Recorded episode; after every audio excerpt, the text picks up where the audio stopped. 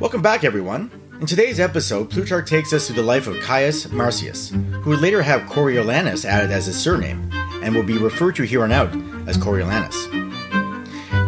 Coriolanus was a member of the infamous patrician Marcii house, who have always been very active in Roman high society, reaching the height of Roman power with past kings, noblemen, censors, and senators, and some of their past flock. Any young Marcii male would enter the world with a great expectation for their future accomplishments for Rome and adding to the Marcii legacy. As a culture, young Roman men would emulate and shadow their fathers' careers and fame, and when the time was right, would branch off starting their own legacy to make their father and house proud, with glory for Rome as their driving principles. Now, of course, this assertion that this is all the Romans cared about is a simplification, but most historians, present and past, tend to agree that an overarching Roman motivator was always the glory of Rome, and to pander to this was never in bad taste. However, this notion of glory to Rome was likely more prominent for the patricians and elite, who didn't have to worry as much about where their next meal was coming from, or whether they had to work sixteen-hour days in the fields, or fill the front lines of Rome's many wars. The elite therefore had a culture of their own, where they felt they organized Roman resources to better Rome, mainly for themselves, and bring honor to their great houses, and were in their minds the de facto caretakers of the commons. Here the commons are known as the plebs. So while many commons would rise over the centuries to prominence, the commons likely had less of this ingrained culture of glory for Rome built into their daily lives, and was not so intertwined with perceived success for one's life. The elite in Rome may have felt they were the protectors of Rome, and were the only ones capable to do so, and the commons were merely the suppliers of resources they needed to organize Rome for future and ongoing success and glory. So why do I make this distinction between cultures within Roman society? Well, it's very important to be able to delve into the mind frame of the people we are discussing on our show, and I think Plutarch understood that, as in most cases, he was writing about these figures many centuries later, where customs and traditions likely in some cases were much different. As we will see, what motivates Coriolanus vastly differs from what motivates the commoners, and this episode is all about these differences and how some things just never change, such as human nature and how the past plus time leads to similar results. Coriolanus lost his father either before his birth or within the first few years of his life. Plutarch only indicates he grew up as a Roman orphan, raised by his widower mother. In these times, if a child had no father, he or she was considered an orphan, though they could still be raised by their biological mother. Unlike today, generally, female Romans had little prominence or say in family affairs, and all achievements of a male child would typically be in the name of the father, reflecting on both father and son. So with no father to honor, and no father to help build a pathway to prominence for Coriolanus, his path to greatness would need to be carved out by himself. Plutarch describes a young Coriolanus who early on realized his disadvantages for only having his mother to raise him, and being known as an orphan, which made him extremely motivated to what we would perhaps describe today as proving everyone wrong. So Coriolanus had a chip on his shoulder. Like when a teacher tells a pupil today they won't amount to anything, and then they become like a Steve Jobs or something later in life. Haha, yep, exactly. Or Seinfeld's version of revenge. Living well, to which George replies, no chance in that. No. Now, let's not shed any tears for the young Coriolanus and keep things in perspective. While Coriolanus may have been an orphan with no father to honor, the Marcii were still an immensely wealthy patrician Roman family, and any commons would at a blink switch places with Coriolanus, as he would still have large advantages over most Romans not graced with a patrician household name.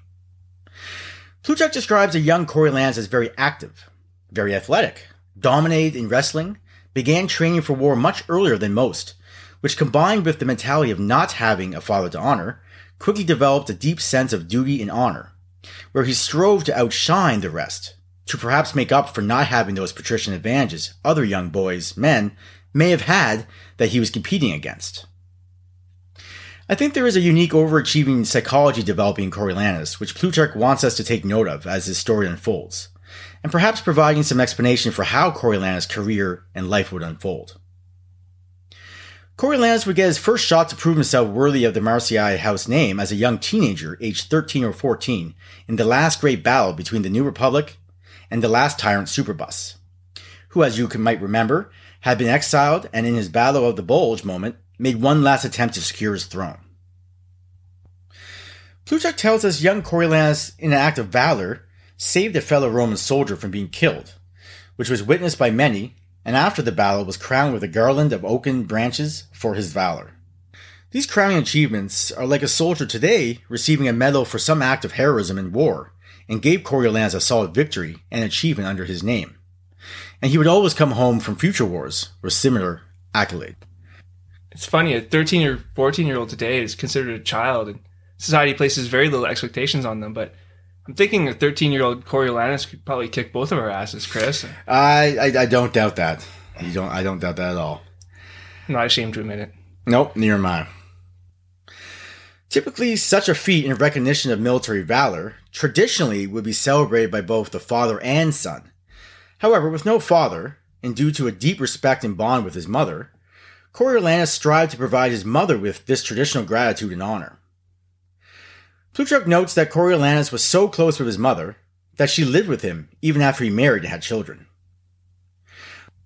Coriolanus' reputation, integrity, and courage in the army were not going unnoticed by the patrician and senatorial classes.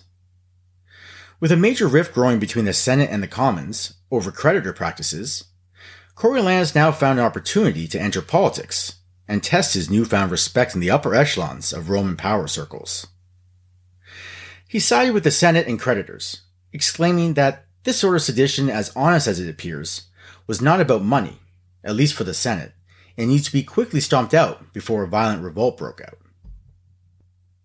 Now, Plutarch doesn't mention whether Coriolanus was for or against a more aggressive resolution, but the Senate decided to send their most charismatic and trusted senators of the commoners, as Plutarch says, and quote, to walk in their shoes and to speak their language, end quote. Plutarch attempts to showcase the immense strains the commons were under, and how their frustrations came to a head when the Senate ruled in favor of the wealthy creditors to allow them to continue to treat debtors as A T M machines, through aggressive asset seizures and enslavement when loans fell behind. The commons' anger is understandable and bore out with mistrust, as they were told that their grievances would be addressed before the last war, but once it ended, the Senate ruled against them and further negotiations were going nowhere. Plutarch describes this moment as the straw that broke the camel's back for the commoners. They had enough, and what I like to call a silent revolt, they peaceably set up camp on the Holy Mount to protest their treatment in Roman society overall and refused the new call to arms order from the Senate.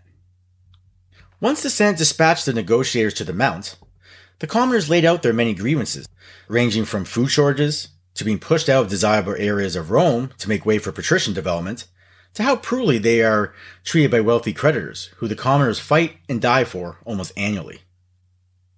It was his last grievance, and the Senate decision to allow these aggressive debt collection practices to continue, which was the driving force of the silent revolt, where Plutarch describes how the commoners felt they were being squeezed by the Senate, where their requirements for participating in Rome's ever-escalating and frequent wars caused them much less time to tend to economic activities required to pay for their debts they may have acquired to get their trade off the ground in the first place. So it sounds like the Roman commoners are dealing with rising debt, gentrification, and having to serve in the military. I mean, other than the military obligation part, it sounds like commoners' problems today. Yeah, exactly.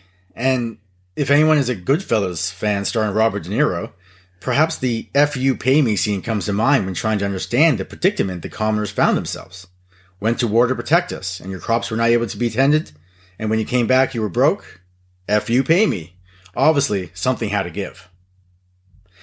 In a sense, I feel like the commoners were trying to tell the Senate, you can't have it both ways, where commoners are expected to fight while their crops and businesses are left to fail, while they are out campaigning, they are still required to pay their debts, and if not, creditors can enrich themselves on seizing their assets and enslaving them in some cases. Okay, we digress. Let's get back to the revolt on the Mount.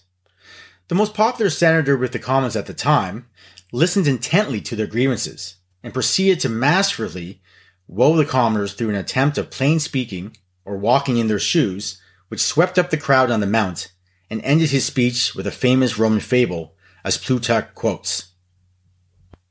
It once happened, he said, that all the other members of a man mutinied against the stomach, which they accused as the only idle, uncontributing part in the whole body, while the rest were put to hardships and the expense of much labor to supply and minister to its appetites. The stomach, however, merely ridiculed the silliness of the members, who appeared not to be aware that the stomach certainly does receive the general nourishment, but only to return it again and redistribute it amongst the rest. Such is the case, he said, ye citizens, between you and the Senate. End quote. I don't know, Chris. It kind of sounds like the senator is espousing some kind of ancient trickle-down theory to the commoners. I'm not sure if they'll buy it. Yeah, maybe they shouldn't have.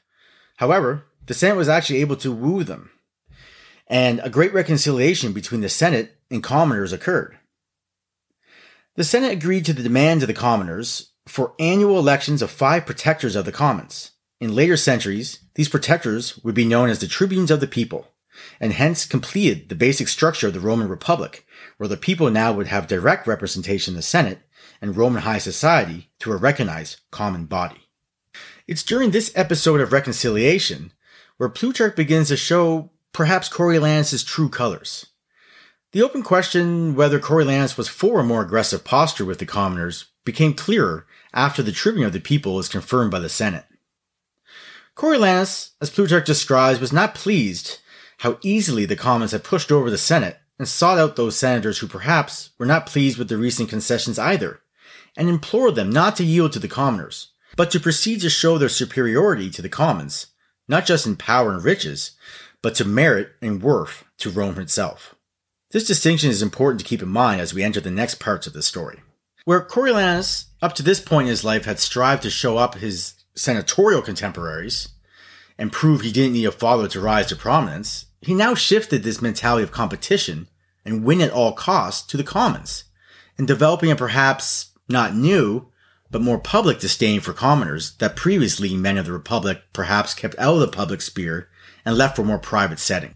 So even with Coriolanus' hostility growing towards the commoners, Rome appeared to be loosely united once again. A new representative body was created for the commoners, and the Republic greatly moved forward through its creation. The Senate had no issue now filling the ranks of the legions and marching off to face the Volscian nation who the Romans had been butting heads with for some time now. The consul for the year Cominius led Rome's legions to the capital city of Corioli, where he proceeded to split the army into two. One section to prepare and siege the capital, the other to head off a rumored reinforcement army inbound to the capital a few days' march away. The plan was to catch the incoming Volscian army by surprise, defeat them, then turn back and rejoin the siege. This sort of battle maneuver was not uncommon during a siege, where Roman armies had to continuously, throughout the centuries, peel off soldiers from a siege of a town to head off a reinforcement army.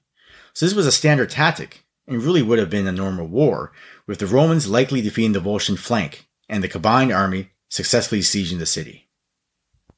However, as the war broke out, Coriolanus was still in disbelief the Senate had not heeded his warnings not to negotiate with the commons in such a favorable manner, and likely saw the formation of the tribune as a threat to the Senate's legitimacy as the only group who had the stones to protect Rome. Plutarch says, and quote, "As for Marcius, though he was not a little vexed himself to see the populace prevail so far and gain ground of the senators, and might observe many other patricians have the same dislike of the late concessions, he yet besought them not to yield at least to the common people in the zeal and forwardness they now they now allow for their country's service, but to prove that they were superior to them, not so much in power and riches, as in merit and worth." This sums up Coriolanus' mindset going into the war. He was not so much worried about defeating the Volscians, but was more concerned with showing the commoners just how much they needed the Senate and the elite power structure supporting it. So it sounds like Coriolanus is going into this war with something to prove. Story of his life so far, I guess. one hundred percent. So if Cominius and part of the army headed to protect the Roman flank, Titus Larius was left in charge of the siege. Plutarch implies that Titus was the bravest soldier Rome had at the time, and likely Coriolanus wanted the chance to show him up along with the commons he would be fighting next to.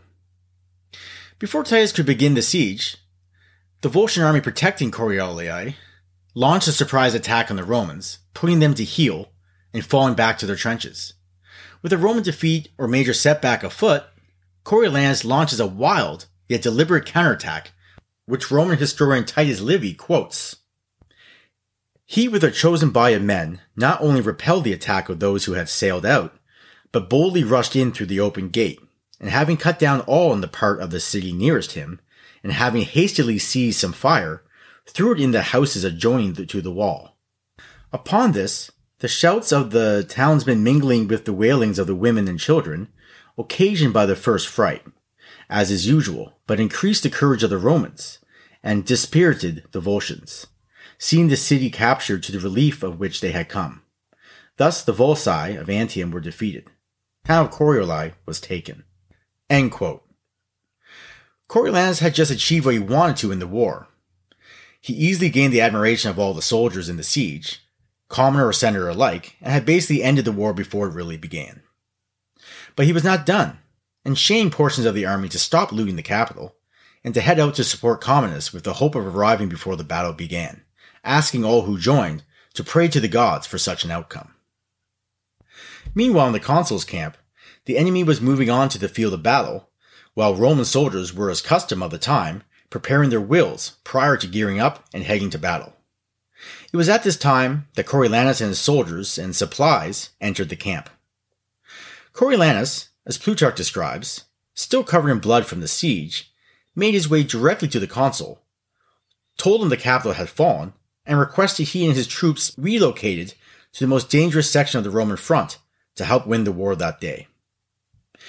Soldiers close and far began to cheer once the, con- the consul saluted Coriolanus, and with a new sense of energy and the winds of momentum behind them, the consul sounded the horn for war, and the bloody affair began, with Coriolanus fighting so hard he would continuously find himself pushed so far forward he and his troops would be surrounded, and the watchful consul would direct troops to reinforce him.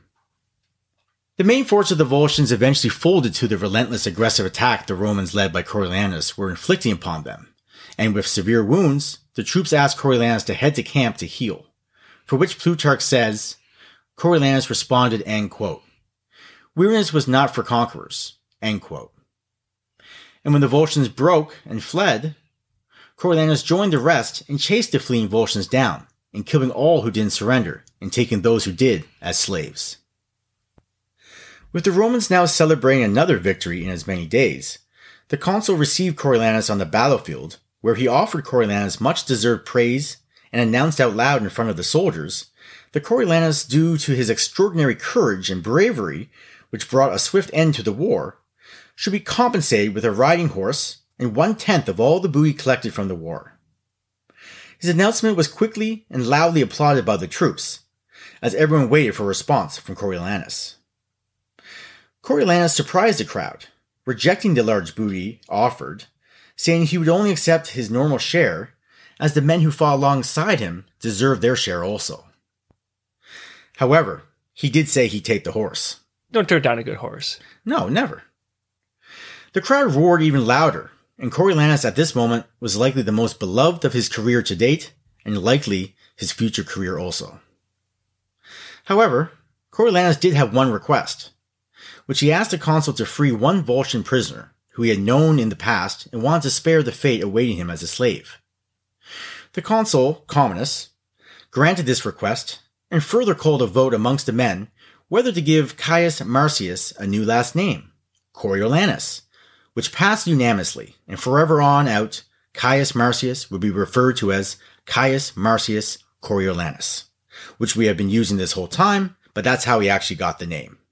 Well, he earned it. Yep, he definitely did. So with the commoners put in their place after Coriolanus' military display, and the Senate fawning over a new rising star amongst their herd, Coriolanus must have been feeling pretty good this time.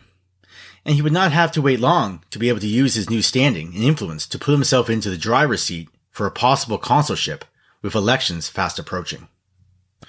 With the current war with the Volscians ended, the commoners of the army came home to nothing. Their arable land were unsown, and without tillage, a whole growing season was missed, and they had no time to place orders with neighboring countries, countries, sorry, for provisions as they had been at war. So most found themselves without money or food, and no hope to obtain either until the next growing season. Like modern times, in times of scarcity and economic depression, those most affected began to naturally resent the wealthy, whose lives rarely changed, while the commoners would see wild swings in their successes and fortunes. Some of the organizers of the commoners of the time began spreading rumors that the Senate and wealthy purposefully started the famine, perhaps as a payback for recent seditious acts. Now, true or false, it didn't really matter. The people who had just shed blood and lost their ability to earn or provide food for their families were mad and upset. And there really is only one group of people to cast these frustrations on. Of course, we're talking about the wealthy. So with sedition in the air from this latest famine, made worse by rumors the famine was a malicious plot against them, perpetrated by the rich, the Senate was likely at a loss how to deal with yet again another brewing revolt of the people in as many years. Within the same breath, the Senate received an embassy from a neighboring nation offering up one of their towns to the Romans, as a plague had wiped out or chased away about ninety percent of the inhabitants, and wanted Rome to send a colony to repopulate the city and make it thrive once again. With the commoners now feeling comfortable in speaking out against the Senate, this also provided the Senate and consuls with a list of troublemakers they told would be part of the new colony heading to this plague-ridden, god-forsaken neighboring city, while at the same time issued a call to arms for a new war with the Volscians. Not out of a dispute with the Volscians, but to get the more vocal and dangerous commoners out of the city, with the hopes the people and elite would form a new reconciliation on the battlefield.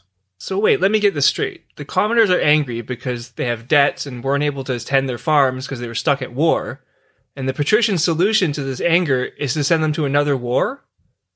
Yeah, it sounds like that, and to a plague-ridden city. So I can understand why they would be, you know, a little anger going to, going around Rome at this time.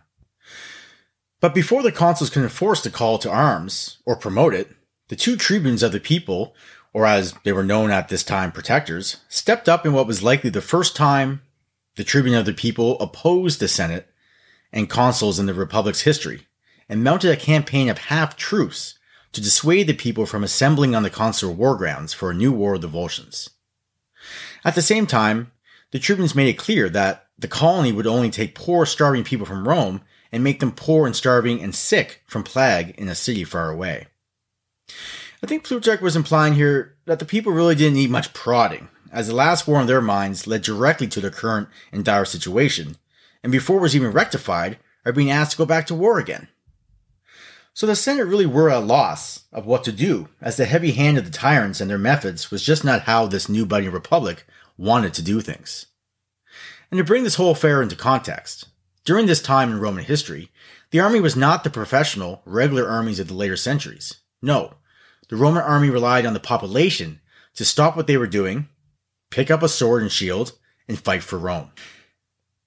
Enter left Coriolanus to the Senate's rescue. Coriolanus, as Plutarch described, was not having any of this sedition from the people. Coriolanus dispatched the colony, and those who did not comply after being handpicked by the Senate and consuls were severely punished, and those who did not join the Volscian campaign met a similar fate. For what we can gather, Coriolanus basically led an army, rode into Volscian territory, plundered everything not nailed down, and headed back to Rome as a conquering hero with all the booty, corn, slaves they had just taken, to the great envy of all those who chose the sidelines or their punishments instead. Coriolanus had once again, in swift fashion, showed the commoners that wealthy elite like him continued to earn their keep. Reluctantly, the commoners, who were still mistrustful of Coriolanus, began to warm to him, and a cautious trust began to form. I think this group of commoners would never fully trust Coriolanus, but his continued achievements, which seemed to benefit all Romans, were becoming hard to ignore, even if they didn't like his actual character, nor trusted his motivations. With consular elections now around the corner, and a large corn allotment entering Rome, curious of the vanquished Volscians, and many troublemakers dispatched to the new colony, sedition in Rome, well, at least those willing to publicly dis- display it, was stamped out, and the people fed. Coriolanus announced his intention to run for consul, to the private joy of likely many in the Senate. As was custom at the time for those standing for any office, Coriolanus stood in front of the people and spoke plainly to the people of Rome, about his ambitions for Rome while wearing just his toga, no tunic underneath, so he could show off his battle scars to remind the people of his merit and past achievements. Plutarch goes on to explain how this form of candidate campaign over the centuries were churned into a nasty political game of bribery, favors, and violence. By the morning of the consular election that year, Coriolanus was a safe bet to win. He was, of course, a favorite of the patricians, and even the commoners had come to respect his fighting prowess. Chris, it certainly sounds to me like, thanks to his ability to win battles and bring treasure back to Rome, the Coriolanus is on the verge of becoming consul and reaching the ultimate height of political power in Rome that he'd been dreaming about since he was a kid. Well, to find out what happens next, I hope our listeners will join us next time for part two of The Life of Coriolanus. As always, thanks for listening. Make sure to follow us wherever you get your podcasts, and check out the website at plutarch streaks romans dot com.